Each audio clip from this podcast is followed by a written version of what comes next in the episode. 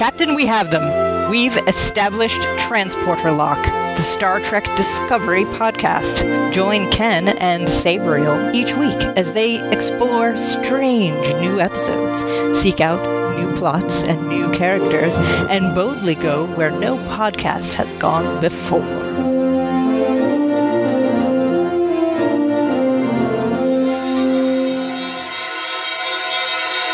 Hello and welcome to the Transporter Lock Podcast, your weekly Star Trek Discovery review show. This is Season 1, Episode 8, Si vis pacem para bellum, which is Latin for If you want peace, prepare for war. Very wise, and words of wisdom are also flowing from the mouth of my co host, Sabriel Maston. Hello, Sabriel. Hi, Ken. I was wondering if you were forgetting about me. No, I, I, Sabriel, you are unforgettable.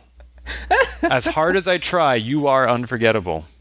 you did pretty well reading that Latin as well. We had some pronunciation help from your friend. Why don't you tell us about her? So, yeah, I'm in California still after my weekend at BlizzCon. I am hanging out at my friend Char's place, who used to host a podcast called To the Journey, a Star Trek Voyager podcast. And now she does one with her co host from that show, Tristan Riddell, uh, called Punch It. So check that out if you like general geek culture and with a more of a Trek leaning. So this is not another Star Trek Discovery podcast that would be our competition, is it? no, no, no. Oh, that's good. I'm glad that we can all coexist. Infinite diversity and infinite combinations. so long as you listen to us first. That's right. Priorities. I was also traveling this weekend. I was in New York City and I hosted a panel at GaymerX, which is a LGBT video game convention that you and I have both been to. Yes, I highly suggest going to GaymerX if you can make it. Yes, it was a great time. The audio from my panel should be an episode of my other podcast, Polygamer, where I interview marginalized voices in the gaming industry. That can be found at polygamer.net. Check that out too after you listen to this podcast. But enough about other shows. Let's get into Star Trek Discovery. As we said, this is season 1, episode 8, which is the penultimate episode of the fall season of Star Trek Discovery. Yes, and I am kind of grateful that we got one more episode, but we'll talk about that later. Should we do what we did in the previous episode and talk about Klingons separately from the Starfleet side of things? I think that makes sense. This show really had two plot lines and they don't intersect except minorly at the very beginning and very end. So rather than jumping back and forth, it makes sense, I think, to stick to one track and then switch to the other. I do want to briefly say, though, two things.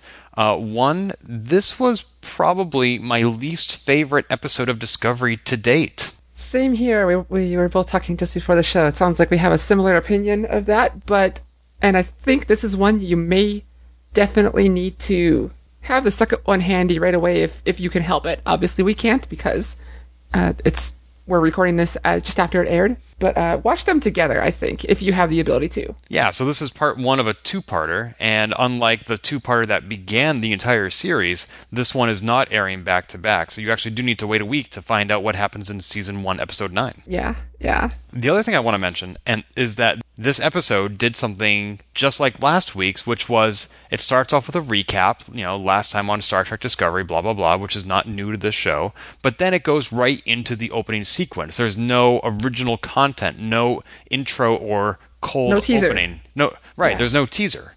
And I didn't realize when that happened last week, I thought, gee, that's unusual. I didn't find out until later that that is the first episode of Star Trek to not have a teaser since Encounter at Farpoint. Wow. And now this week's episode is the first Star Trek to open without a teaser since last week. wow, they just cut that uh, record in to nothing. I know, 30 years, one week, same thing.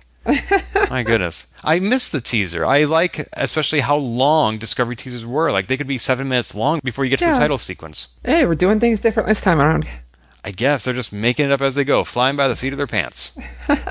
Speaking of which, let's fly into this week's episode. As you said, we're going to split it between the humans and the Klingons, or at least Starfleet and the Klingons. We'll start with the Klingons. Why don't you get that ball rolling, Bree? We begin the Klingon scenes. Uh, okay, well, hold on. There's a little space battle. We're going to skip that because it was not involved the ship, the sarcophagus ship, the ship of the dead. Yeah, we'll come back to that. Right. And we start with L'Rell beaming onto the bridge and she's telling us how many houses have declared fealty to Kol, who obviously has taken over the ship for himself.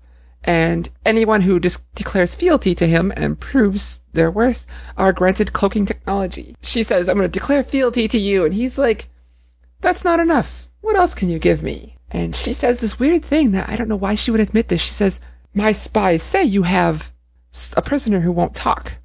Like she tells him right there she's spying on him. Like we know she's from a house of spies, but I'm sure it's common Klingon knowledge, but it's weird that she would just up front say that to him. Maybe there's a reason for that. Maybe even in telling the truth, she is deceptive. Maybe, maybe. After that, he's like, all right, you find some information, get some dirt that gives me honor, and we'll talk about you joining the House of Kol. And then she, he kind of turns around and she's like, "Err." This is the first time L'Rell has been back on the sarcophagus ship since Kol took it over, and she and Voq were evicted several episodes ago, as far as we know. We've seen her once before, which was in the episode where Lorca saves Ash Tyler from her prison ship, where we were first introduced to Harry Mudd, and that's when she got that phaser burn to the face, which is very recognizable. At the time, we didn't even know that that was L'Rell on that No. ship. Now it's Yeah. very obvious because she has the scars to show for it. if you listen to the podcast here as we go, it's kind of like the we're still learning learning the characters as we go, and we miss some of those once in a while, or like how uh, we didn't realize that was L'Rell. Uh, I thought he was saying Nash Tyler instead of Ash, or Culver instead of or Culber is his actual name, Doctor Culber instead of Culver. So sorry. And apparently, whenever we see a female Klingon in a white outfit, that must be L'Rell. Apparently, she's the only one we've seen like that. But you know, the Duras sisters in Star Trek, they just had boob windows. Oh, so that was their identifying marker. So at least she's got something a little more. Yeah, that is one part of the Klingon redesign that I am glad for. I mean, I don't mind Klingon boobs. I'm not sure they're necessarily necessary. Oh, I agree. I agree. Uh, is there anything you want to analyze from that scene? No, I, I think that's it. I mean, we have Kol, who looks like a god of war with his red face paint, and he hasn't changed that much. And he gives L'Rell the opportunity to interrogate their prisoner, who has not been mentioned by name or face, but we can all guess who it was because last time we saw Kol, he was abducting Admiral Cornwell. Yeah, the scene was pretty much more of an exposition of what the Klingon B story is going to be this week, and then also showed us L'Rell is not happy with Kol when she growls at him. And then we kind of just cut ahead. Right, now we are in the torture chamber. L'Rell has been let into Admiral Cornwell's cell. It is her. And there is a guard at the door. The door has been shut, but there, of course, you always leave a guard at the door to make sure that no foul play is happening inside or that anybody's trying to escape. And L'Rell says to Cornwell, scream. And Cornwell says, no, that's silly. Why would I do that? And so L'Rell gets right up in her business and screams at her, and Cornwell screams back. Then the guard, hearing what appears to sound like torture, walks away, and L'Rell calmly says to Cornwell, that was very convincing. The guard has gone away. Now we can talk. Yeah, another very short scene. But we see that L'Rell is like, she's up to something now. Why do you think Cornwell screamed back? Well, it's very possible this was a very different kind of interrogation that she's received, and she knew something was up. But we don't know anything about her time after her capture, other than that she's a prisoner that won't talk. And seeing this new Klingon, and it's pro- it's a woman. Maybe she's never encountered a Klingon woman before, or at least as a torturer. Maybe she senses something. Maybe, uh, but there, there isn't really any kind of indication until L'Rell is like, "Good, good job," that she should pick up on. Yeah, Cornwell is as surprised as she should be that this is not actually a torture session. But as, and as for her screaming, it, she looked pissed off. She looked like she wasn't oh. yelling out of fear or torture. She was getting right up in L'Rell's business and yelling back. I just remembered something I, I felt when I watched that scene for the first time. It was Klingons only kind of respond to you fighting back like them. I mean, it happened even when Tyler was in there. You know, like they're fighting back. That's how they respect you in a sense. Cornwell's just getting up in her business because L'Rell's up in her business. So basically, speaking her language. Yeah. Yeah, it did seem like Cornwell was trying to out yell L'Rell, and yet at the same time, since L'Rell had just said to scream and Cornwell said no, it seemed like Cornwell was tricked pretty quickly into changing her mind. Yeah. Yeah. But it, it was also a very short scene. Yeah, but I liked it because we hadn't seen Cornwell lately. We'd only ever really seen her either in an official capacity or in Lorca's bed. So to see her in a difficult physical situation and responding well and bravely to it, it was a nice character opportunity, I thought. And we know she is tough. When I was just always assumed it. Right, exactly. This is the first evidence we've seen. So next we come back, it's a few minutes later or moments later, and L'Rell and Cornwell are just sitting down having a chat. and L'Rell asks her, what do you do? What does the Federation do with its prisoners? And she seems kind of shocked that Cornwell is like, well, they're imprisoned, uh, interrogated humanely, and then they're returned after war, uh, after peace, or settling peace. And the Rel's kind of like, you don't execute your prisoners? And was like, no, we don't have the death penalty. And hearing this, L'Rell says, I want to defect. This moment, I makes me wonder if there is, it made, it's made to look like she's watching out for herself. But to me, it, it also could say she's trying to watch out for someone else, someone she knows that's on the inside. Because she goes on and talks about that person. Yeah, she, she, uh, says that Kol, the Patak in charge of the ship, he has no honor. And because of Kol, she is alone. She mentions the crew bit, and she mentions the torchbearer of T'Kuvma. We know as Voq. He was chased away. Yeah, that was a strange statement because we don't know that Voq was chased away. We don't know what happened to Voq. We haven't seen him since he disappeared off the remains of the Shenzhou. We've been suspecting maybe he has infiltrated the Discovery, but whatever happened, the idea that he was sincerely actually chased away, the idea that L'Rell is telling the truth here, is completely implausible because there's no way that Discovery would write off a major character just by saying, oh, he ran away, never to be seen again. He was lost. Yeah, yeah. it's very, very on untrek like. I also really liked that L'Rell is speaking English because people have commented, including myself, that the Klingon is always speaking Klingon even when there are no humans around, which is completely natural, but it means a lot of subtitles for us, the viewer. So it was nice to have a Klingon scene that doesn't have subtitles. We've seen that before, of course, like when Lorca was being tortured, but uh, it was just a welcome change. Yeah, I can definitely appreciate it when writing notes for the podcast because I don't need to keep alt tabbing and stopping the video to read what they're saying. and that's why they're doing it, Brie. It's for us, exactly, for, us, for, yeah, for, the, for transcription purposes. It's appreciated. Yeah. I was also surprised that Cornwell was so open about how Starfleet works with its prisoners. Granted, nothing she said was a trade secret. It's not like she was talking about the Discovery and its mushroom drive, but just to say, oh, this is how we conduct ourselves in war, and this is something that we think Klingon should know, so there you go. I mean, I guess if Georgiou had offered that as part of her peace talks in one of the first episodes, she would have answered that question if she'd been asked. But it just, again, seemed like Cornwell was very quick to believe and trust L'Rell as long as the discussion went. Like when it actually came to action, Cornwell showed suspicion and doubt, as she should, because she's a good Starfleet officer and she doesn't trust the enemy. But as far as conversation goes, she's like, oh, let's sit down and have a confab. Yeah, apparently uh, during After Trek, I did not get a chance to see this. Uh, it was mentioned by the woman who plays Cornwell, but she mentioned that that scene was much longer and it was cut. Oh, I'd love to see that. I know, right? So maybe we'll see it in part two? or it'll be in some deleted scenes because apparently it was much longer. Cool. I wonder what else they could have talked about. Any ideas? I know, right? Oh, what, what they want to do later because they're talking about their escape plan too. I could imagine L'Rell saying something like, "Have you been treated well?" to try to earn her trust.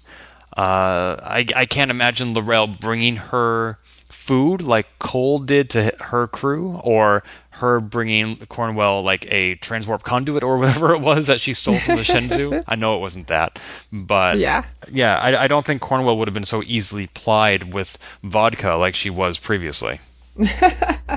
oh, then we get a quick moment of uh, their escape plan. Yes, they're going to dig a tunnel out through the cell and into the cargo bay. Yeah, it's really weird that they would do that. No, uh, L'Rell um, actually starts talking about Discovery. She says, "I want you to bring me to your ship," and and Cornwell is kind of confused, like my ship. Admirals don't have ships. Yeah, and she's, then she starts talking about Discovery. She knows about Discovery, and Cornwell's like, "Why should I trust you?" And L'Rell's basically like, "You've got no other option. You need me if you want to survive." It's true. I mean, Cornwell isn't going anywhere. This is the best chance she's gotten since she's been captured. So again, Cornwell could just stay there and wait to be rescued, but that hasn't happened yet, and it seems unlikely. So next we get a scene where L'Rell and Cornwell are walking around the Klingon ship, uh, just talking like uh, old girlfriends, and not really, but L'Rell is walking around trash talking Kol. She mentions she wants to blow up the ship as they, oh, they're, what they're doing is they're trying to get to her ship and get out of uh, the sarcophagus ship. And she mentions she's going to blow up the ship as they leave. And she adds, my only regret is that we'll not see his pretty painted face as he breathes his last breath. there's a little pause, and in the background, Kol walks around the corner, and it's almost like L'Rell has this look in her eyes, like he's right behind me, isn't he? Classic. But yeah, Kol comes around the corner. Is like, "What are you doing with the prisoner?" And obviously, they were not doing anything but talking. So Cornwell and L'Rell look at each other. They know what they have to do here. They have to. But but they exchange words before they do anything. Uh, yeah, what did they say? When L'Rell realizes that they're being watched by Kol, she turns to Cornwell and says, "You are not what I expected." And Cornwell says, "Neither are you." And then they start fighting. Yeah, they they have this look that they know what they have to do at this point. They have to fight, whether uh, it's fake or real. They have to do a real fight, whether they want to or not. During this moment, it looks like L'Rell kills Cornwell as she shoves her into some kind of conduit in the corner. And then, after seeing the limp body fall to the ground, L'Rell kind of looks over at Kol and she does this thing. It's like, oh, she totally tried to escape. And uh, I'll clean this up. You can go. Don't worry about this. Just go. I got it. Totally, you can trust me. I'll take care of this. The Yep. fact that you caught us just chatting in the hallway and not fighting or trying to escape is not at all telling. L'Rell is not good at this for being a house spy. I know, Anyway, right? Gee whiz. so, uh, do you think that Cornwell is actually dead? Not one bit. Because, I mean, she uh, does appear to be sincerely unconscious. If she was really dead, they would not be keep zooming in on her body and her face like they do. Just just a Hollywood tricks. Like they would just drag the body around. Well, to that point, L'Rell then drags Cornwell's body into another room, and I don't know that we would see that if Cornwell was actually dead. Not Yeah. that that is all that disturbing or gross, but. And I know that Star Trek Discovery is breaking a lot of precedents. At the same time, dragging a corpse of a human officer around just seems like a bit much even for Discovery. I, I don't know that I can explain why, because it's not like the body's being violated in any way. It's not even all that particularly gruesome a corpse. But just dragging it around doesn't seem like they would do that to a corpse on Star Trek. No, no, it does, it, it would feel out of place. Especially after everything they've built up with L'Rell being a deceiver and Cornwell being a fairly upright Starfleet officer in an era where that is not always seen. It seems like this would be an ignominious waste of a character and a death for her to just be thrown into a conduit in a Klingon corridor and then we never see her again. Yeah, so, so we see L'Rell dragging Cornwell's body into some room. It was kind of confusing when we first aired it because like, well, they were going to go to her ship. Is she on her ship? No, but uh, it's probably not uh, her ship in the cargo bay. But she finds the bodies of her former crewmates in various states of decay and shredded body remains. And like, this is very much the Klingon way of doing things. We don't know how long they've been dead, but this is a surprise to L'Rell. And, you know, we know L'Rell wasn't on the ship before this, so finding her old roommates, and she, at this point, she realizes that Kol never cared about the crew that was on there, uh, the, the ship of misfits, and Kol just wanted the ship for the tech. So do you think these are her crewmates from back when Voq was the captain of the sarcophagus ship? Yeah, absolutely. She knew all of them, so yeah, totally. I think, I think I even recognize some of them. I thought the bodies would be in more of a state of decay after six months. Some of them looked fairly whole. Well, I mean, Klingon ships are pretty clean. So these are the crew members that Kol fed all those months ago in order to gain captaincy of the ship, and then he ejected them or destroyed them. Yeah, yeah. And yet, that is the same time when L'Rell supposedly pled her fealty to Kol and then escaped in her own ship to save Voq. Don't you think that Kol now would say, By the way, I thought you were on my ship when we warped out all those months ago. Where did you disappear to? You know, that's also a good point. Maybe she said, like, oh, I, uh, left something on the Shenzhou. I gotta go get it real quick. Hold on. Well, she had said to Voq, We don't have long before Kol realizes I'm missing. Yeah, yeah. So I don't know what's up with that. Maybe it'll be explained later, which a lot of things in Star Trek are, but or maybe it's a little hand wavy. And as for this room and its nature, I think it's essentially a morgue because we also see an empty sarcophagus ready to be loaded. Yeah, that's true. So I wasn't sure if maybe just like how in episode number two they beamed a bomb onto a Klingon corpse to be beamed onto the sarcophagus ship, I wasn't sure if they were going to now put Cornwell's body in the sarcophagus and try to ship it out somewhere and say, oh, no, no, no, this is just a body, just a corpse, but it's actually Cornwell escaping. She could totally put Cornwell into basically uh, the sarcophagus. She could go get into her ship and then beam the sarcophagus over there and then uh, call it good. Right, because when the sarcophagus is ejected from the morgue bay to go be placed on the outer hull of the sarcophagus ship, there may be a time when it goes outside the shields, which would allow somebody else to beam the contents of the sarcophagus onto their own ship. Yeah. Uh, we'll see if that happens. Or if it's just our uh, fan or our fan fiction. I don't know. If I was going to write fan fiction, it would be much more exciting.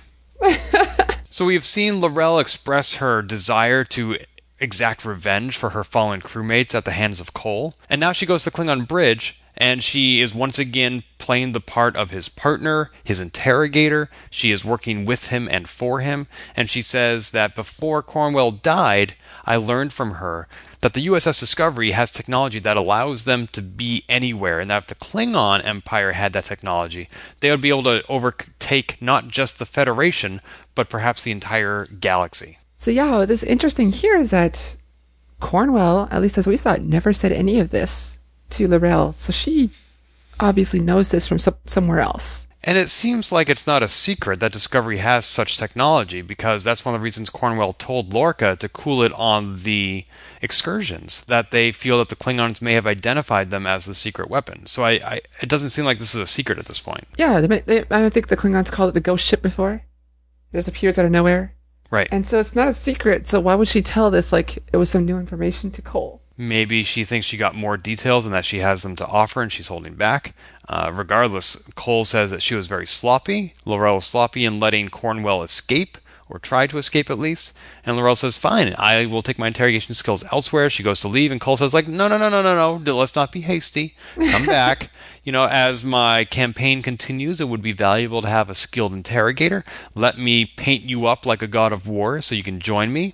And she kneels, he paints her up, and then he turns on her, which is really weird, I thought, and says, Did you not think I would see through your deceit? And he has her hauled away. I don't understand why he let his own deception go on so long. He could have called her out as soon as she walked in the room, as soon as she tried to walk away. Instead, he goes through with this whole body paint gesture, and then he calls her out. Yeah, it is a little weird, but it might be relevant that when he says, like, don't you think I can see through your deceit? But we don't know which deceit he means. And there have been so many. Yeah, so she he could think that she wanted to give her fealty to him. He doesn't know what the lie is, but it may not be relevant to her being in the house or not. And it may be a lie that she wanted him to detect. It may be just layers upon layers of deception. Well, I guess we'll find out. But yeah, he, we don't know which dece- deceit he means right now. And we won't find out in this episode because that is pretty much the end of the Klingon track in this part of season 1, episode 8. Yeah, we'll cover the last bit what happens in a moment. So while we're done with the Klingons, we're going to rewind a little bit, do the time warp again, and go back to the beginning of the episode where it actually started on the bridge of the USS Discovery, where they are in the middle of a fight, a real fight, with the Klingons, not a virtual one like we saw before. The fight actually begins with the USS Gagarin, named after the Russian cosmonaut Yuri Gagarin, and they are fighting the Klingons. Multiple ships have ambushed the Gagarin, and they are on the com asking for any ships within the vicinity to help out. And poof, the Discovery pops into existence and says, We got your back, we will help. The Discovery does everything they can to fire at the ships get the Klingons off the Gagarin's back. The Klingons nonetheless get two torpedo shots off at the Gagarin, and the Discovery, although its ships are failing, tries to intercept the shots to actually take a hit for the team. They're able to intercept one of the photon torpedoes at great cost to themselves, but they miss the second one, and it hits the Gagarin, and it completely explodes. So, with nothing left to defend, the Discovery spores out and they warp out of existence to somewhere else that they are safe from the Klingons. And we actually get to see Stamets cybernetics in use. This is the first time that, since he pulled up his sleeve and revealed them in the last episode where we see him actually connecting and then disconnecting from the spore drive. Now, before we get to Stamets a little bit further, I want to say it was bold of Discovery not only, of course, to back up the Gagarin to try to take shots, you could see that Lorca's crew were dubious at putting themselves intentionally in harm's way like that, but also to use the spore drive so blatantly in clear view of the Klingons. Oh yeah, that's not the first time they've done it either, though. I mean, was that the time that they were saving the mining colony? Yeah, yeah. Because they destroyed those Klingon ships, so there should no there should have been no survivors to tell the tale of the ghost ship. But but there've been reports of it before, so I don't. Yeah, I, I mean, I assume that there have been excursions Discovery has embarked upon that we've not seen on air, because that's how these rumors got started. But it seems like they're not even making an attempt to hide themselves now. They could have gone to Warp 9, hit a local nebula, and then spored out of there. But no, they're just like, we're in the middle of battle. It's kind of like playing Breath of the Wild, and all those Lizalfos and Bokoblins are ganging up on you, and you can just fast travel to a safe point in the middle of battle, and that is so cheesy. And I can't help but wonder if the monsters know what's happening. You know, I, I never I never do that. So I don't cheat. You'd, you'd rather just die. Uh, well, no, it just hasn't come up yet. Explore. I mean, I prefer to run away and reassess the situation from a safe point and see if I can re engage the enemy on my own terms. And if there isn't that opportunity, then I spore out of there and go stay in somebody's house and rest up and refill my hearts. You bravely run away. It is the better part of valor. I'm just questioning the way in which Discovery did it. Oh yeah, yeah. Regardless of the right or wrong of how they did it, they did spore out, and as I said, we got to see Stamets cybernetics. And when he disconnects and comes out of the spore room, whatever you want to call it, you notice something particular about his appearance. Yeah, I haven't seen anyone else talk about it. His eyes are black, just like in the mirror scene a few episodes ago. I mean, his eyes always have sort of a ethereal quality to them. Was it even more pronounced? No, it's here? just like like there's no color in the eyes. It's all just the the, the whites and black. oh wow. And that happened in the mirror scene too. So I don't think I noticed that in the mirror scene. yeah, Yeah, so he he comes out of there and he is disoriented. He's sort of holding himself up like he needs the support. And he looks at Tilly, who's been manning the spore injection drive, and he looks at her and he says, "What are you doing here, Captain?" And Tilly is super confused by this, and then immediately he like she asks, "What are you talking about?" and all that niceness that I've been complaining about in Stamets disappears, and he is immediately a jerk to Tilly. He's like, What are you talking about? I didn't say any such thing. Is your job so boring that you have to daydream? Do I need to boot you out of here and replace you with a more attentive cadet? yeah. Just that jump back to that. Like, who is this? Now, what was your thought when he said, What are you doing here, Captain? My immediate thought was, um, he's seen the future, Yes. or he's seen another universe. Yes, I immediately thought that he was seeing the future because it has been a running plot through Discovery that Tilly wants to be a captain, and for Stamets to address her as captain seems like it's foretelling something. A mirror universe possibly is not something that immediately occurred to me, but that would be like the perfect polar opposite for Cadet Sylvia Tilly, for her to be like some wicked evil captain in the mirror universe. I'd love, love to see her in that role. It'd be perfect. And the way he says it so casually is whatever multiverse version of him saw this, uh, it was very normal. Right. Like he wasn't questioning that she was a captain. It was just like, what are you doing here? It's kind of like when Worf was jumping through multiple timelines and he didn't think Picard was at his birthday party, and then he turns around and he's there, and he and Worf is like, Captain, I didn't think you were coming. It was just that casual. Like, oh, what are you doing here? Yeah. Uh, so he storms off. Tilly is sort of shaken because she has every reason to believe she's doing her job well, and now all of a sudden she's not that sure, thanks to Stamets being a jerk. But then we cut away back to the ready room where Lorca is being debriefed by the Vulcan admiral, who has confirmed that other ships were ambushed, ships that were in better positions to save the Gagarin. And so this was apparently a setup by multiple Klingons and multiple houses, not only to attack those ships, but perhaps also to lure the Discovery in, since it would be the only ship left that could help. Yeah, it was obviously some kind of planned thing. And to me, almost, it says, to me, it says they had someone on the inside. They knew exactly what to do, when to do it. Like attacking, attacking, um, there seems to be some reason that Kol attacked the Gagarin and two other ships, but we don't know it. Does he have someone on the inside? Is it just a planned tactical move? We, we're not sure yet. This attack also confirms that multiple Klingon ships and houses now have the invisible shields, as I think they're calling them, or at least, you know, what we would call cloaking devices. Yeah, we haven't actually heard the cloaking device word yet. That's right. It has not been called that, and yet we know that's what it is, and they are concerned that this means that the Klingons can attack us anywhere, anytime. And I would think that at some point in Starfleet's evolution, they have figured that out because we never saw a mass invasion of cloaked ships happen in the TNG era, for example.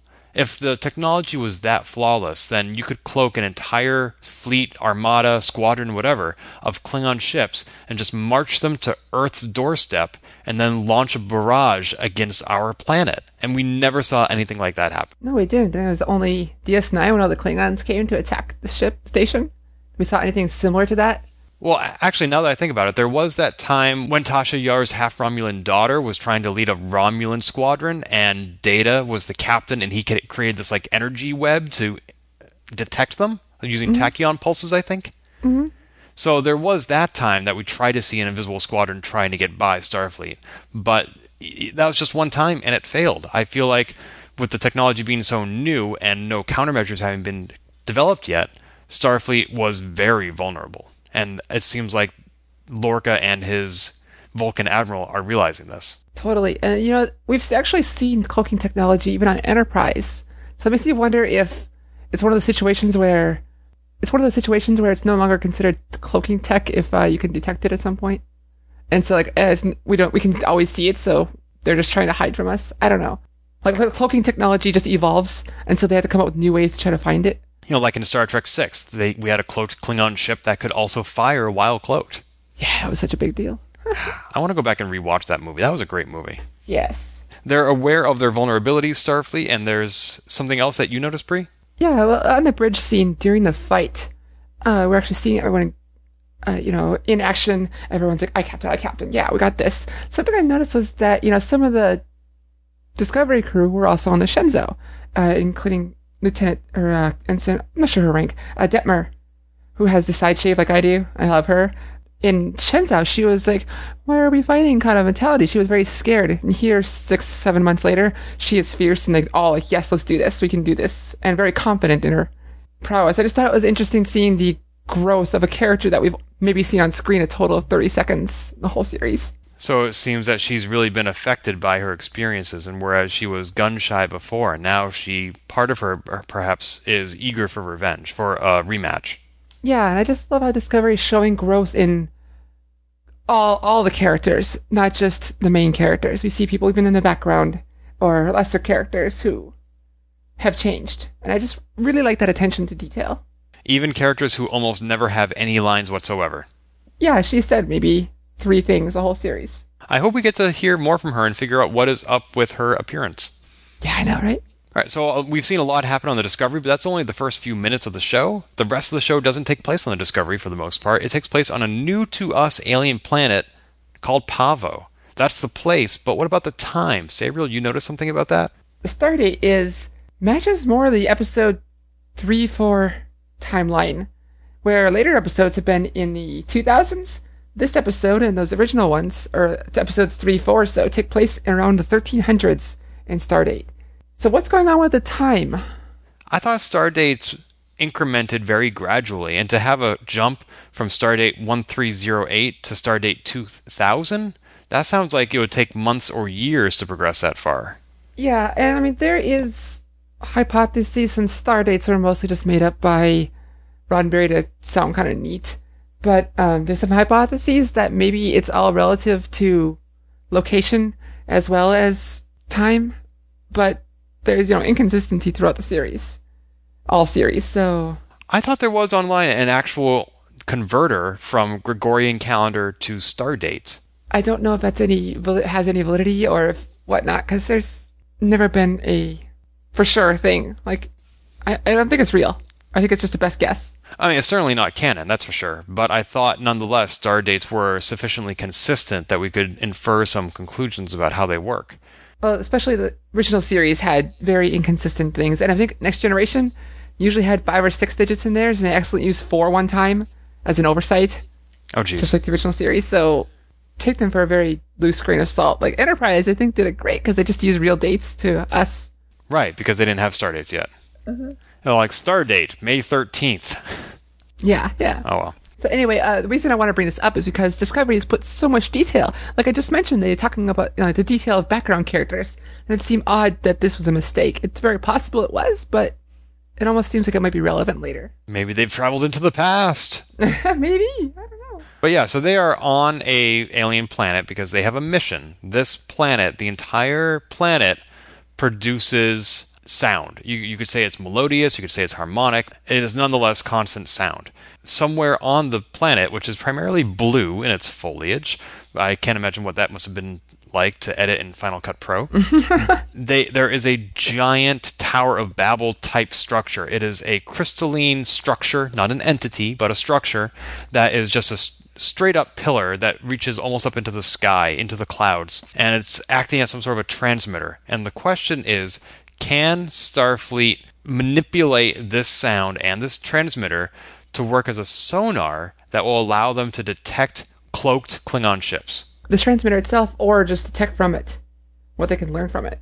Yeah, it seems kind of strange that they would think that they can use an entire planet to detect Klingon ships anywhere. And also, sonar, I mean, that's a known technology. Why do they need to adapt an organic manifestation of it when there is sonar technology? Like, we have figured that out in 2017. Uh, space technobabble. That's right. That's why. Waving hands, look over here. Ah. we also get to learn a little bit more about Saru's species because he is grumbling that it's taking them so long to walk there because they couldn't beam right down to the transmitter. And he could be there very quickly because Michael Burnham confirms yes, we are much slower as humans because Kelpians, which is Saru's alien race, can run up to 80 kilometers per hour, which is about 50 miles per hour. Yeah, she's having this discussion with Ash Tyler, who's with the the landing party is Ash Tyler, Michael Burnham, and Saru. And they're having this discussion about what Kelpians can do, and Saru adds this little quip. Yes, and we particularly enjoy being discussed in the third person while present. it's not the first time she's done that to him. Yeah, he can be a little bit snippy, but then he says, Nonetheless, you are correct. We do run very fast. Yeah. Uh, and he also acknowledges that if there was a threat, he'd probably figure it out because his threat ganglia would come out. And although they haven't come out, he is nonetheless very uncomfortable because his heightened senses, which he has developed by being a species of prey, makes the constant sound of the planet almost like just a consistent migraine that won't leave him alone. It's almost like tinnitus. Yes, yes. Uh, and th- this is about when they realize that they might not be alone. The planet's pollen, its ragweed, manifests itself. It just sort of coalesces uh, into a single allergen entity. And it starts uh, almost taking on a vaguely humanoid shape. Maybe not so much in the limbs, but certainly in the vertical orientation, like trying to mimic what they're seeing in Saru. Yeah, you could abs- you could totally see that in there. I thought it was kind of a neat effect. Yeah, and they scan it, and it doesn't come up as a life form, but Saru seems to want to talk to it, and he believes that this entity wants them to follow it. Yeah, and I was like, okay, cool. Oh, he, I mean, there's this little line where he's like, gives his phaser rifle to Ash. He's like, keep this pointed at the ground while he's talking to it. Yeah, that's a good point. He is definitely trying to be diplomatic. Does, does Saru say at some point in this episode that like his specialty is first contact? Yeah, he's a first contact specialist. I mean, I guess I'm not surprised that there are such things. I didn't think that they would be the first officer on a starship. And also, I thought Burnham, that was sort of like her thing. Not necessarily first contact with sentient species, but xenobiology, right? Uh huh. Well, there is no biology. I guess there's just ragweed, but I mean, she even says multiple times it's mentioned it's not a life form. It's life, Jim, is not as we know it. exactly, yes. So then we cut ahead uh, later in the day because Saru has said, I think it wants us to follow it. And we come to a an empty hut. Now, why there's an empty hut on a planet with no animal life? I don't know. I mean, I mean, maybe the blue species wants to be accommodating, but they would only know to do that if they've been visited before. Yeah, so I thought that was odd. Maybe it was something, an oversight. Uh, like I said, though, I don't know. There's probably a reason. Anyway, Saru says that it seems like the thing wants to talk. And at this point, Ash is like, we don't know their intention. He's, and Saru's like, it's cool. I'd be the first to know. I have threat ganglia. I would know if we're in danger. Uh, the Mist and Saru share a moment as the Mist touches his hand. And they're like, oh my god, are you okay? Because he comes back going, ah! Kind of like the hot if you touch a stove. Not painful, just uncomfortable. right. And they're, you okay? He's like, no, no, it's cool. They just want to talk. It was just a little weird. And then at that point, Burnham's like, we'll, we can no longer use a transmitter because we have to start using first contact protocols instead of General Order 1 con- protocols. Right. At first, Tyler thinks it's due to General Order 1 that they cannot interfere with a planet's natural evolution, but she's like, actually, we are beyond that. This is a pre warp industry, and we have nonetheless now been introduced to them. We need to follow first contact protocols. And so that is a completely different mission, completely different set of rules that they now have to follow. They can't use the transmitter without the native inhabitants' permission. Just like Starfleet doesn't go around to undeveloped civilizations and pillaging them for all the dilithium that they need. Mm-hmm, mm-hmm. So we fade away, and Saru's gone. He's talking to the blue mist and to the allergens, as he put it. and Burnham and Tyler are talking about what they're going to do after the war. And Tyler has this moment where he's talking about going to Lake Shasta in California. He wants to go. Uh, I think he has a house there, or wants to put a house there.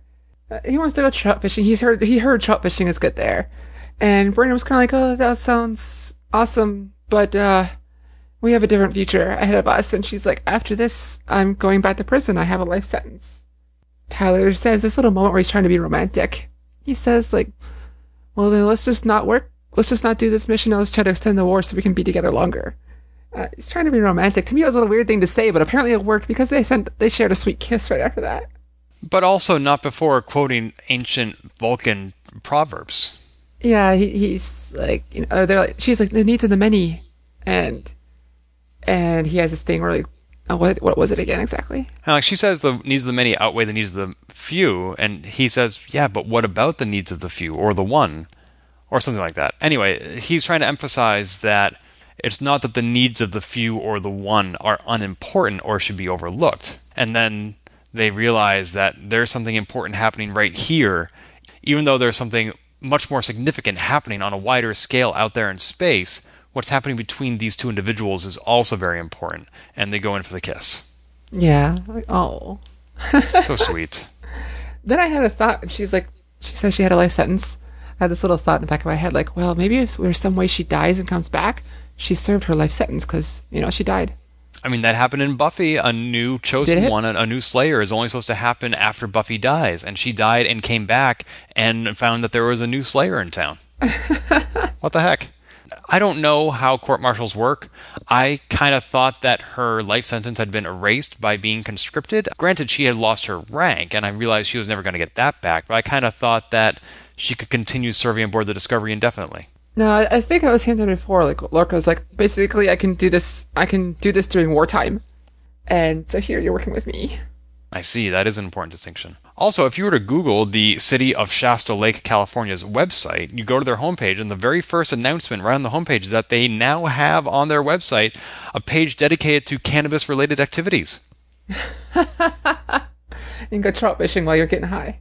So we can see what Ash Tyler sees in that hometown no. It's a good place for uh, Stamets to go. Get high. Ah, you say Portobello, I say Portobella. what is it with him and mushrooms? Anyway. So then we get to the mess hall on Discovery. One of the uh, few moments we go back on the ship. That's true. I guess we could have done this in three tracks, but no, let's just stick to two. there is a scene with Tilly and Stamets that you're going to tell us about. Yeah, Stamets is sitting in mess hall just reading, and Tilly comes up and sits next to him, and she's basically she just comes up and is like, "What is going on with you?" Just a minute, a little bit ago, a few days ago, you were all like high and happy, and now you're back to your old persnickety self. and he has this moment he's like, "You're dismissed, cadet," and she just stands there and stares at him with this glare. Like, I like, nope, I'm staying here.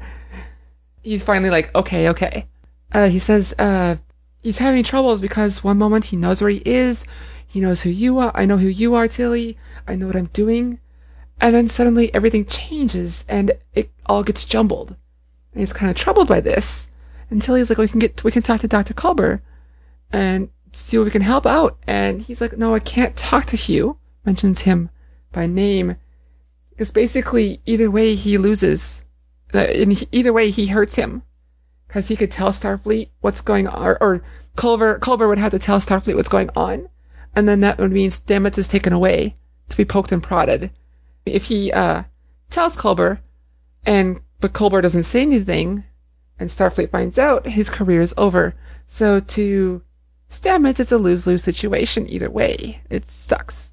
Right. So Tilly offers to jump in and say, if you can't tell Culber, you can tell me. We will monitor your situation, try to figure out why it's happening, and draw whatever conclusions we can from the data we produce from our observations. Yeah, so we see Tilly putting her career on the line to help Stamets. That's right, because now she knows and is not telling Starfleet. So if they find out that she knew and didn't say anything, oh boy. Yeah, so I mean, that's really that was I think a big moment for Tilly. Yeah, and also just in confronting Stamets in the first place, because he is very much outranking her. Oh yeah. And when he tells her you are dismissed, I can kind of see in her head thinking, A, this is important and I need to figure out what's going on, so no, I'm not dismissed. And B, we're not on duty, we're at lunch. So no, you can't dismiss me from lunch. yeah. This has always been my favorite period. You're not going to dismiss me from lunch. so then we go back to Pahvo, and yeah, Saru has been off on his own talking to the mist. I don't know why we don't get to see that, but he comes back. It's evening time. He has tentatively come to the conclusion that the allergens with which he is communicating don't just live on the planet, that they are the planet. The planet is sort of like Mogo from the Green Lanterns. It is a living planet, and everything on it is all part of one large interconnected bioorganism, which means that there is no conflict. The whole planet lives in peace and harmony. Everything on it coexists because it recognizes that it is all part of oneself and that you shouldn't fight your own body. And he finds that just amazing because it is amazing. However, the constant noise doesn't make it does make it hard for him. So he says, you know, let's all just get a good night's rest, maybe we can put the sound behind us, and we'll continue this discussion in the morning. But he can't sleep. The sound keeps him up. So he, and he goes outside the tent, and the mist confronts him, and he basically says, "Please, please, can't you make it stop for just a moment?" And we think he's talking about the sound, but we realize later that there may be something else he's referring to. He goes outside. He's, he begs for them to help him. Uh, he almost almost seems like he's pleading to help quiet the noise. And the mist kind of coalesces and it shoots right into his head. And he has this moment of panic. And it's kind of weird as the sound is building up and building up. I don't know if it's intentional, first of all, but the sounds were the warp engines booting up and the transporter effect noise. And I don't know if it's just because that was on hand and it sounded cool or if that's very much intentional. I think we'll find out later. Well, I mean, they are replaying parts of Saru's life. Oh, this is just just before the build up to that. Before that happens. Oh. Yeah. So I thought that. Yeah. So this is just the build up before this. Before uh, the sound is getting louder and louder and louder. The sp- the mist goes into him, and suddenly his eyes like expand open, and, and there's images of it through the whole season. Basically, all the major moments we've seen on Discovery so far, from Saru's point of view, he's replaying that, and you see the pain that he's in. He's talking about. Uh, how hard it is for him, and it's gonna hurt me. He's he's a troubled man because of his upbringing and his just his culture and his life, and we see there's more to. He's not only talking about the noise on the planet. We see he's talking about the noise, the sound of everything that's going on in his head at this moment, uh, his whole life. He's begging them to finally bring harmony to him. He wants to silence the noise, the pain that's been going on his whole life. And they appear to help him do that. Yeah, we don't know how invasive that help is. We don't know in which in which way the allergens have infiltrated Saru, in which way they have manipulated him. Yeah. We, none of that is none, known at this point, but we see the next morning that when Tyler and Michael wake up, Saru walks in and he seems refreshed. He's at peace. He tells them that they he has used the transmitter to contact Discovery. They are on their way, and that he did so with the Pahvan's permission, and so Burnham is excitedly concluding that means we have their permission to fulfill our mission, and this could end the war. This is wonderful. And Saru says, Yes, but there has been a slight change of plans. The Pahvans will give us everything we want. Whatever we ask of them, they will grant us. But I'm going to need your communicators. And Burnham and Tyler are a little weirded out by such a strange request, but, you know, commanding officer. So they hand him over. Saru turns around and, in his mighty paws, he crushes them to pulp.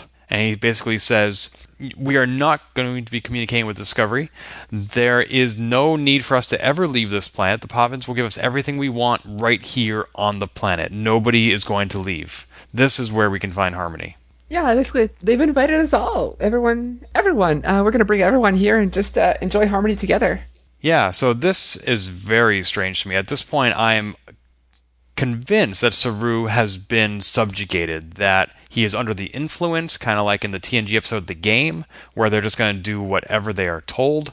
This does not seem like Saru at all. I mean, he he has constantly, constantly criticized Burnham for her mutiny and for getting her captain killed. And Saru said, I will do a better job than you did protecting my captain.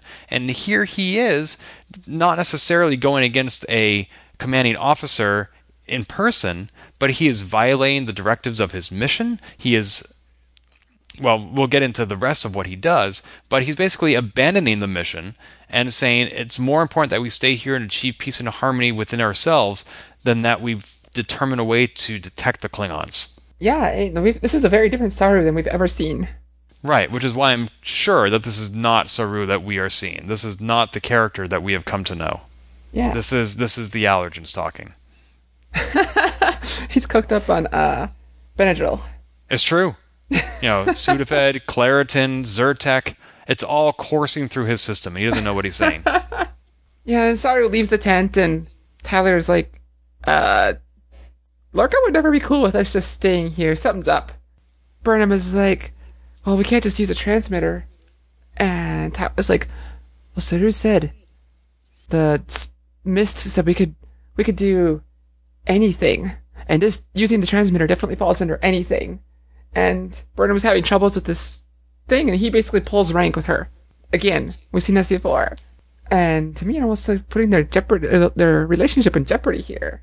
I don't think that's what they're going for. It's just something I was feeling. And it's not the first time we've seen relationships in Star Trek span the commander commandee dynamic. You know, like in TNG, Picard dated Nella Daren and he had to order her to a very dangerous situation. In DS9, we saw Worf abandon his mission to save his wife. So these sorts of things do happen. We also saw in Voyager the entire run when Janeway would ever have to have Chakotay do something. yeah, but we they never. No. Can you? I'll never take the ship away from me. Oh, fine. You can have it. Ship all you want, Sabriel. Ship all you want. Uh, That's for you, Shar. She's a huge. oh, okay. But but Janeway had Mark and his dog waiting for them back home. Yeah, no, no. When you when you work close together for so long, you just have this relationship, and you know. But no, no, no, no. It's going to Chakotay didn't have a dog. he could never win my heart. back back on Discovery. Anyway, yeah. So Burnham has disappeared. She is going to execute the plan that Tyler has laid out, which violates the first contact rules because they're going to use the transmitter without the allergen's permission. So Burnham is alone in the tent. Saru brings food, and it looks like fungus is on the menu. Yay! no more rations, everybody. We can eat mushrooms. it, was actually some kind of. I don't know what it was. It very much looked like fungus to me, but it was just like, all right, we can eat this thing. I mean, Stamets was right. Mushrooms will save the world. So Saru notices that Burnham is not there, and he's like, "She must be starving. I'll go find her and feed her." And Tyler's like, uh, excuse me, I'm hungry too. I thought that was so weird that Saru is so focused on feeding one of his crew and not the other. Yeah, that was odd. But Tyler's like, no, no, no, no, wait, wait, wait, wait, wait, wait, wait, wait, come back, come back, come back, come back, come back. Don't go looking for Burnham, uh, because um. We totally had a fight. We. oh, that's right. He's like, yeah, we had a fight, so she's walking it off. And while you're here, tell me all about Harmony. Tell me about Harmony. Sounds like you were fighting something and then you just stopped. Tyler says to Saru, and Saru is like, it seems to me like you are also fighting something. Like, I just stopped fighting. What are you fighting, Tyler? And Tyler's like, I want the Klingons to suffer. I know we're all at war with them, but I want them to suffer. They invade planets and we fall back. They destroy ships and we fall back. Well, no further. The line must be drawn here. wait, wait, wait. Wait, oh, sorry. Too many treks just jumbling around in my head. And uh, Saru's like, "What? Even if it means becoming worse than them?" And Tyler's like, "Yes, I will sacrifice myself and become worse than them if it means making them feel what they put me through for those six months I was on that prison ship." Phew, that is deep. It was. It, it, it wasn't pushed off as. It was very kind of a quick moment, but you know, if you sit there and analyze for it, like, yeah, it's he went through some serious crap apparently. Yeah, yeah, he went through kinds of assault that we don't often see in Star Trek, and so it would be understandable that he'd be dealing with some of that. And we've talked about how Discovery crew don't have enough time to overcome their trauma before being put back into war. Well, this is the result. This is what's happening with Tyler. He may be making this up in order to delay Saru going to look for Burnham, or he could actually be that hurt. So Saru says, Well, I have something here that might help you. It's something that the allergens gave to me. And it's weird because it's just like this green rock that Yeah. happens to be sitting on the floor. that was so weird. And Tyler's like, okay, I'm in Starfleet. We just do things without investigating. Yeah, like this thing wasn't there before. He's like, oh, let me grab this rock off the ground. Oh, here's a bubblegum wrapper. Let's try that. See what happens. and he says, here, hold it and touch it, and it'll help me understand what you're going through. And when Tyler does touch it, he does not get invaded like we think Saru has. Instead, it allows Saru to detect something about Tyler. Saru's threat ganglia kick in, and he immediately says, your intentions are false. The whole reason we're having this discussion is for you to delay me. Where's Michael? What's happening? Yeah, and this during this scene, the whole time it's going on, right when Saru says your intentions are false, Tyler does this kind of like you caught me, and every single person who's like the uh, follows the Voq is a Klingon or Ash is Voq thing. Everyone's like, oh my god, did did Saru just figure it out? Figure it out? Oh my gosh, oh my gosh! And no, it was just uh, you're just trying to, to distract me. Yeah, he didn't see any further than that. So if there is a more substantial deception here, it's pretty deeply layered. It's possible that if Tyler is Voq, Tyler might not even know it. Yeah, something we've talked about before. Yeah. And uh, at that point, Saru just runs away. We cut ahead to Burnham using the Matrix and jacking into the transmitter. And we see Saru, Turbo Saru, just racing through the forest. Actually, this is really cool to see him. Saru really knows how to gun it. Like he is urgently trying to get to the transmitter before Burnham does something that Saru will regret, and he is running at those 50 miles per hour that we heard about. It was neat to see. It was neat to see. Yeah, we are often led to believe that most Starfleet crew members have very human like qualities, and it freaks us out when we discover that's not the fact. Like, for example, Dr. Phlox can puff up like a balloon fish, which we Yeah. saw once in season four, and that was it. And otherwise, he was pretty human. I mean, most creatures in Starfleet they are alien not due to their body language, their mannerisms. It's because somebody glued a butt to their head. Yeah. It's neat that we're actually seeing an alien being totally alien. Alright, so jump ahead to uh, Saru is gets the jump on Michael as he finds her. And he they have a fight. He has this is a really cool moment where he just shoves his foot into her chest and she goes flying. It's like a like a donkey kind of thing with the hoof fighting and the horse. It's like holy crap. Yeah, it reminds me again of when I sneak up on a horse on in the Breath of the Wild and it right? kicks Yeah. me. like, oh, do not try to mount Saru. Nope, don't do it. And she gets a hold of the phaser, and she starts shooting him with stun setting, and it's taking like multiple blasts to keep him back, keep him at bay. He's on the ground. This is a second viewing of this was like really hit me. But um, she says to him like, "This isn't you. Is this what harmony and balance look like?" And he has this pained expression on his face, and he says, "You've taken it from me. You won't stop taking." And talking directly to Burnham, he is so hurt by her, and it just like it was crushing to see that. Yeah, it seems like no matter how many telescopes she gives him, he will always hold this pain against her. Uh-huh. He stands up, just getting ready, getting ready to continue the fight, and suddenly, like Tyler is, I don't know if it's beamed in by the mist or something that went completely unmentioned or described or talked about. He's all of a sudden just there. The blue mist seems agitated, I guess, best you could tell, and at this point, Saru and Michael are both trying to sway it towards their uh, opinions on what should be done because Saru's like, I'm sorry, I'm sorry. And Michael tries to tell the mists, like, we're here about harmony, we're trying to stop this war, we're trying to fight someone who doesn't share this goal of harmony, and your you're basically your tech would help end that. And Saru's like, no, don't help them. If the Klingons find out that you helped them, they'll kill you. And the mist seems to, whatever, think about this, process it, and then it uses the transmitter and contacts Discovery. And Discovery is like all of a sudden just there, like we've got your signal, we're beaming you up. And Saru starts, he's basically pleading at this moment as the transporter effect is going in, like, please don't take me away. Like, oh, I'm crushed right now. Yeah, and we saw a prolonged cut of the transmitter like it was doing something before they got beamed up, but I couldn't tell the difference between the transmitter's normal daily operation versus the allergens reacting to the pleas they had just heard. Yeah, something was happening. And we cut away to the Discovery sickbay. We see Tyler, Michael, and Saru all on their own various sick beds, and Burnham approaches Saru. Culber says, Make it quick. Burnham says thank you, and she approaches Saru and she says like Saru, that wasn't you down there. And Saru's like, everything I did down there, I have been afraid my entire life. My species is bred to be afraid, and I am constantly afraid. I never live a moment of my life without fear. I'm always in fear until I reached that planet and the Pahvans took it away. And for the first time in my life, I was not afraid. I disobeyed a direct order. I assaulted you. I could have killed you, Burnham. And that was not me under the influence. That was not being me manipulated. That was me. And it was like, that's so heartbreaking. He Yeah. finally found relief. But he bought it so easily. And at what cost? I mean, this is a war effort that he was engaged in, and he was willing to abandon it for personal peace. Yeah, I mean, we've, we've seen so much of Saru. He's almost hit the secondary character in the series, right behind Burnham. We've just seen so much development for him. For him to crumple like that was surprising and disappointing. I thought he was made of sterner stuff, especially after all the lectures he's given Burnham.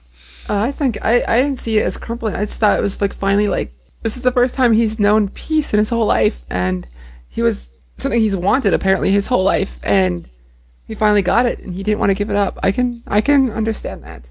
I can't because he has always been about service. He's always been about obeying orders. And this is the first opportunity he had for peace and he immediately bought it. Like he never it never occurred to him, "Hey, let's get this transmitter set up so we can detect the cloaked Klingon ships and then I will resign my commission and come back here." That way everybody wins. No, it never occurred to him. He's like, nope, I don't give a crap about the war. My fear is finally gone, and that's the only thing that matters. So, kind of like how Burnham and Tyler were debating the needs of the many, the few, and the one, for Saru, it's all about the one, as long as that one is him. I I think it was deeper than that. I don't think it's think about he didn't realize he could ever find this, and he finally did. I think I agree to disagree here. I mean, I, I know that he was looking for this his whole life, and I can't imagine what a relief it was to finally find it. But I think Saru's ability to self sacrifice was extremely limited in this episode. I, I, I can I can see I can see what you mean. I just don't know if I agree. That's it. Get off my podcast. No, I'm just kidding. So right after this, there's cut. This is where the, the two plots start mixing. Yes. Just after L'Rell was taken away on the sarcophagus ship, the sarcophagus ship receives an invitation. They, we're getting a signal, and it's an invitation.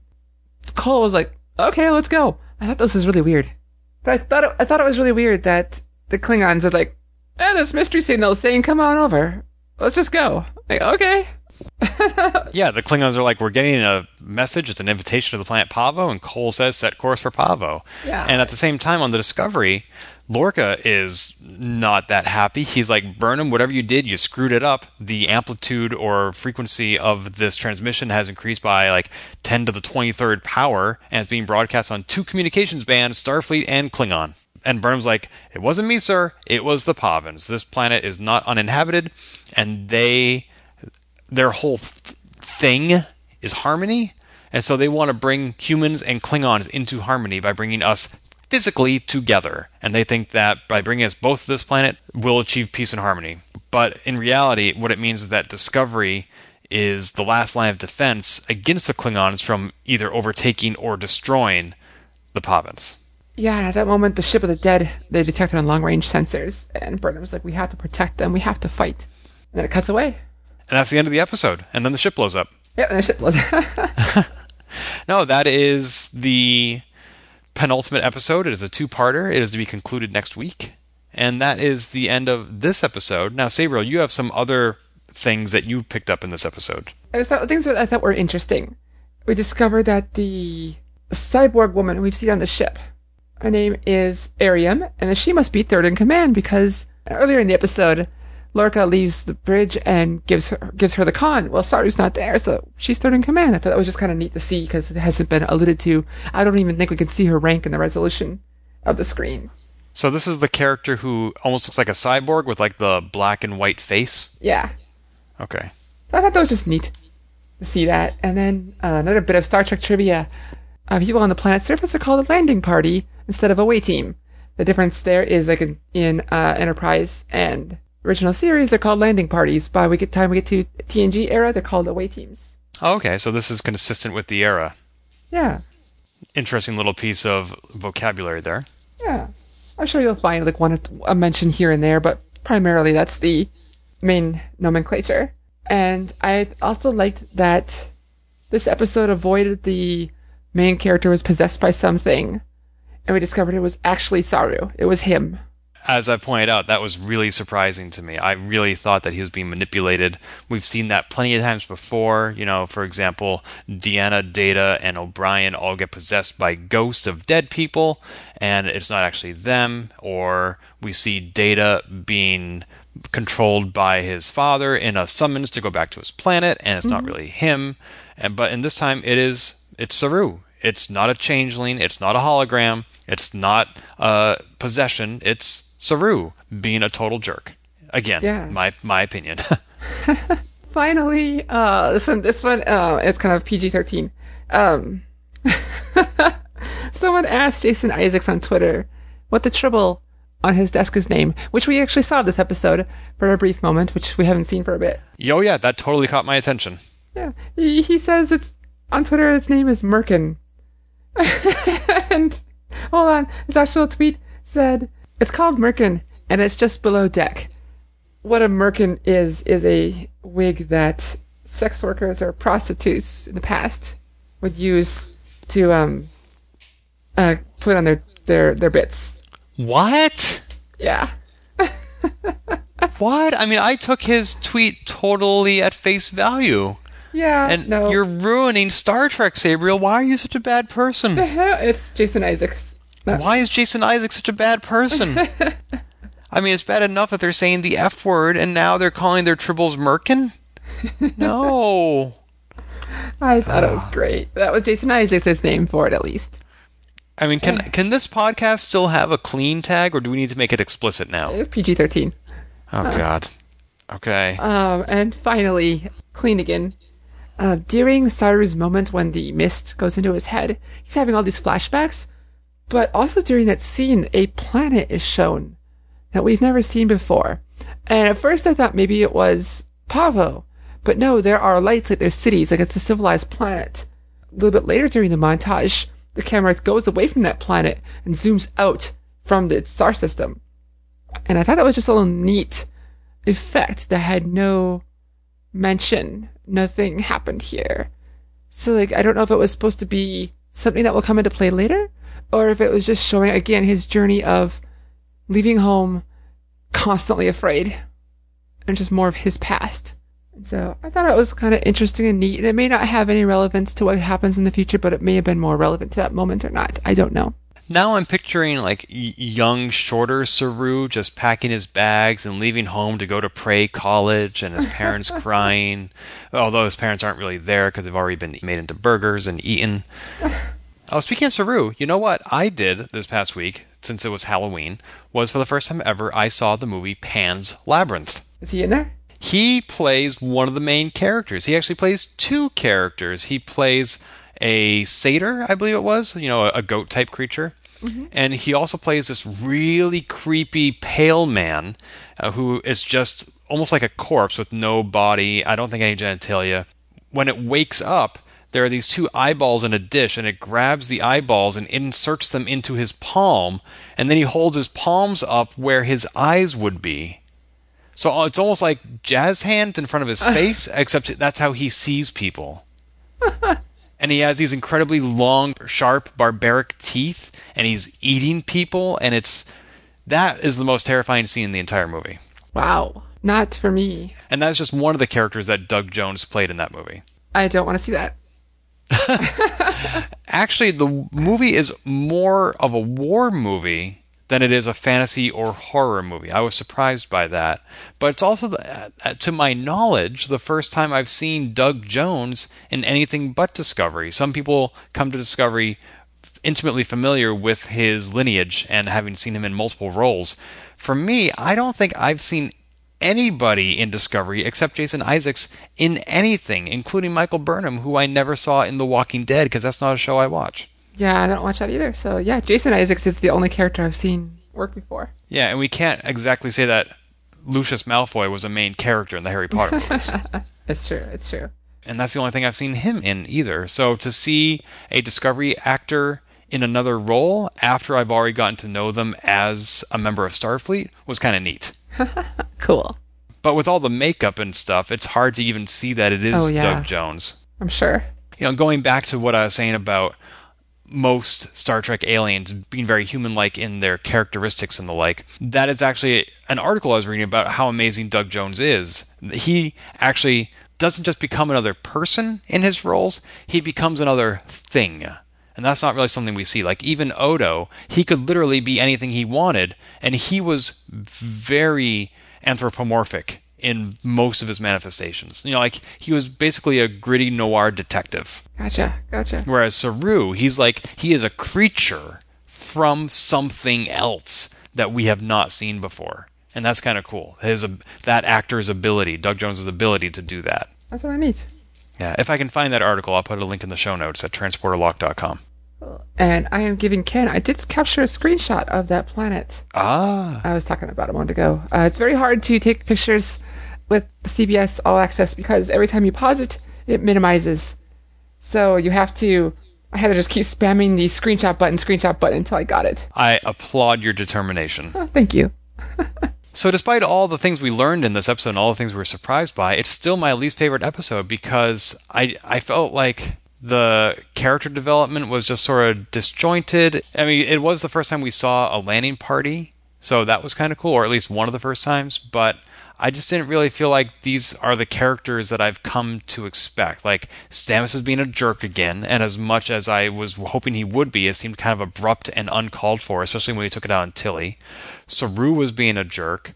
I don't understand if Cornwell is dead or not, and I don't understand what deceit Kol's referring to when he arrests L'Rell.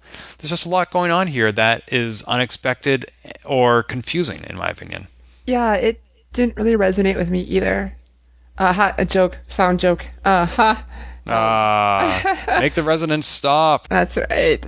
But I, like I said at the beginning of the episode, I think if you're able to watch this the next episode together, it'll go better. I agree, Sabriel. We need to watch the next episode to put this into context, and hopefully things will make sense. And then we'll get a break from new episodes of Star Trek Discovery until January. Yeah, we have some ideas what we're going to do, but if uh, you have any thoughts, feel free to send your feedback or suggestions to either of us on Twitter. Yeah, or just email podcast at transporterlock.com, and we will get that too.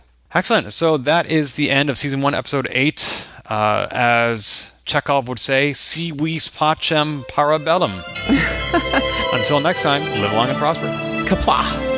If you've enjoyed this episode, please leave a review on iTunes and keep your hailing frequencies open by following us on Twitter at TransporterLock or subscribing to our podcast and email newsletter at transporterlock.com.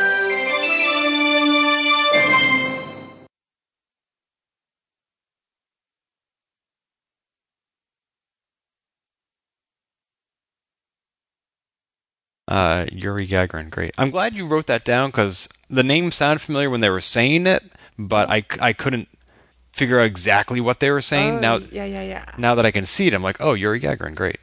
Okay. Yeah, both of them die in a ball of fire. Sabriel! I've been waiting to say that since I heard it last night. Why are you such a bad person? It's the truth! You realize that that cannot go in the show. no, I didn't intend it to be.